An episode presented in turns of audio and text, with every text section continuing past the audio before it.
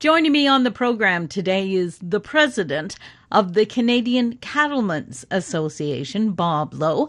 Now, I had a chance to talk with Bob before Alberta's case of that atypical BSE case. So we didn't have a chance to really talk about it. But as everybody in the industry is saying, it just goes to show that the system we have in place is actually working.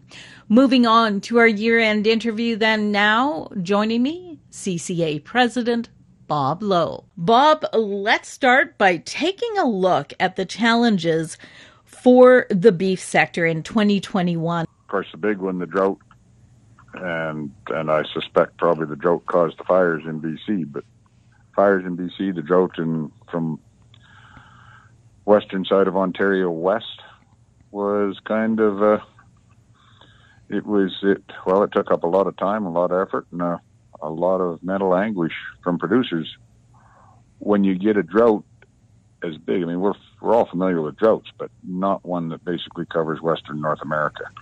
So it's not a matter of going 100 or 200 miles to find feed. You go the hay west program from the east coast and we're bringing corn up from iowa. When we talk about the highlights for 2021, of course, that Hay West program had to definitely be a relief for producers. It was. Um, you know, if you were one of the people that got some hay, that could have made the difference between having to sell off part of your herd or all of your herd.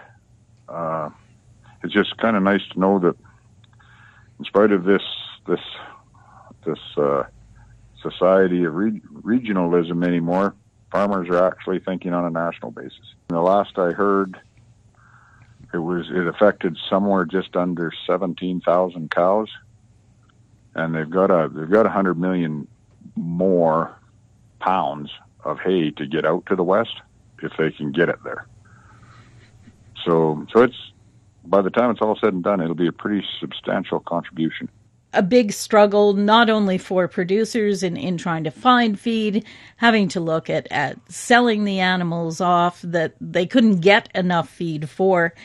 When you walk into the grocery store and you see the price of beef, and then you hear that the producer isn't getting their fair share of that markup. The price of beef in the in the store is is not relevant to the price that producers get on the farm. It's it's a supply and demand issue, and right now the demand for beef on a global basis is huge.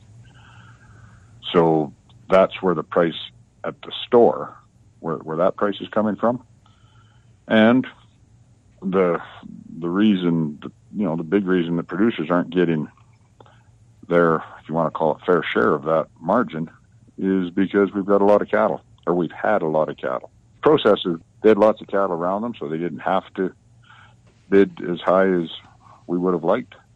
And on the other side of things, when the meat went out the other end, it was in huge demand, so that the retailers bid that right up.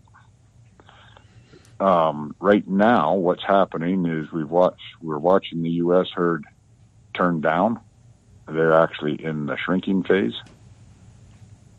which puts a little bit more beef on the market for a little while as farmers are are sending more of their replacement heifers to town. But the tide is turning. Australia is virtually out of cattle on a global basis. There's not a lot of cattle in the world. So, in, in our bases in North here in North America, it's the U.S. industry is turning down in numbers. That's just going to do nothing but lower the volume of cattle that are available to for the packers to choose from, which will raise the price. We will, you know, I saw a chart that really made a lot of sense from CattleFax in the States, and it showed the profitability of the cattle industry. And it's as high as it's ever been. Right now, it, all those profits are just aligning in one particular area for the most part, which is the packing industry. But that's going to turn around, and those profits are going to be redistributed throughout the rest of the industry. I see, you know, barring droughts and things, I see nothing but nothing but a really bright future for the cow calf industry. I've been talking with the president of the Canadian Cattlemen's Association, Bob Lowe. For Golden West, I'm Glendalee Allen Vossler. Thanks, Glendalee. That's it for the Prairie Ag Wire for today. If you have any questions or opinions to share, send them to us by email, the farm desk at goldenwest.ca. On behalf of Glendalee Allen Vossler, I'm Corey Canute. Thanks for listening and have a great afternoon. The Prairie Ag Wire will return tomorrow on the Golden West Farm Network.